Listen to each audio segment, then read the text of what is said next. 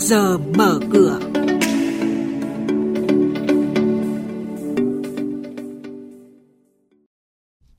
Thưa quý vị và các bạn, giảm 50% lệ phí trước bạ đối với ô tô sản xuất lắp ráp trong nước từ ngày 1 tháng 7 để kích thích tiêu dùng.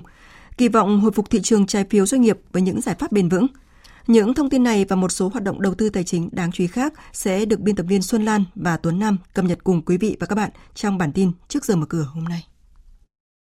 Thưa quý vị và các bạn, theo Nghị định số 41 năm 2023 vừa được Chính phủ ban hành, từ ngày 1 tháng 7 đến hết năm nay sẽ giảm 50% mức thu lệ phí trước bạ hiện hành đối với ô tô được sản xuất lắp ráp trong nước. Bộ Tài chính đánh giá đây là chính sách hỗ trợ tài khóa có tác động tích cực đối với người tiêu dùng, nhà sản xuất lắp ráp ô tô trong nước và kinh tế xã hội. Từ năm 2024, mức thu lệ phí trước bạ tiếp tục thực hiện theo Nghị định số 10 năm 2022.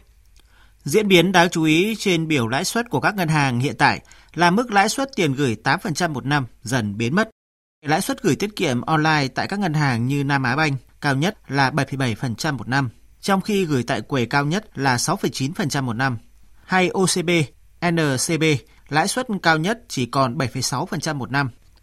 Ở chiều cho vay, Ngân hàng Bưu điện Liên Việt vừa nâng quy mô gói ưu đãi từ 8.000 tỷ đồng lên 10.000 tỷ đồng cho vay sản xuất kinh doanh ngắn hạn với lãi suất chỉ từ 7,5% một năm. MSB tiếp tục giảm lãi suất cho vay thêm 1 điểm phần trăm so với lãi suất hiện hành cho khách hàng cá nhân có dư nợ hiện hữu. BIDV chính thức triển khai chương trình cho vay nhà ở thương mại với quy mô 20.000 tỷ đồng, lãi suất áp dụng từ 8,5% một năm đối với chủ đầu tư và từ 7,8% một năm đối với người mua nhà.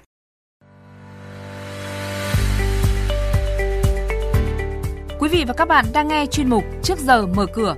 Thông tin kinh tế vĩ mô, diễn biến thị trường chứng khoán, hoạt động doanh nghiệp niêm yết. Trao đổi nhận định của các chuyên gia với góc nhìn chuyên sâu, cơ hội đầu tư trên thị trường chứng khoán được cập nhật nhanh trong Trước giờ mở cửa.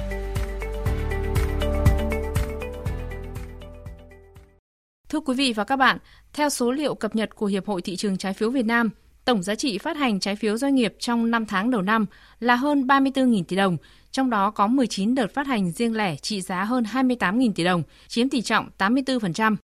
Sau loạt giải pháp hỗ trợ từ chính sách tài chính và tiền tệ, thanh khoản thị trường được kỳ vọng phá băng trong tháng 7 tới khi khai trương sàn giao dịch trái phiếu doanh nghiệp riêng lẻ với cơ chế thanh toán tức thời T cộng 0. Về sự hồi phục của thị trường trái phiếu doanh nghiệp thời gian tới, Thứ trưởng Bộ Tài chính Nguyễn Đức Chi nhìn nhận.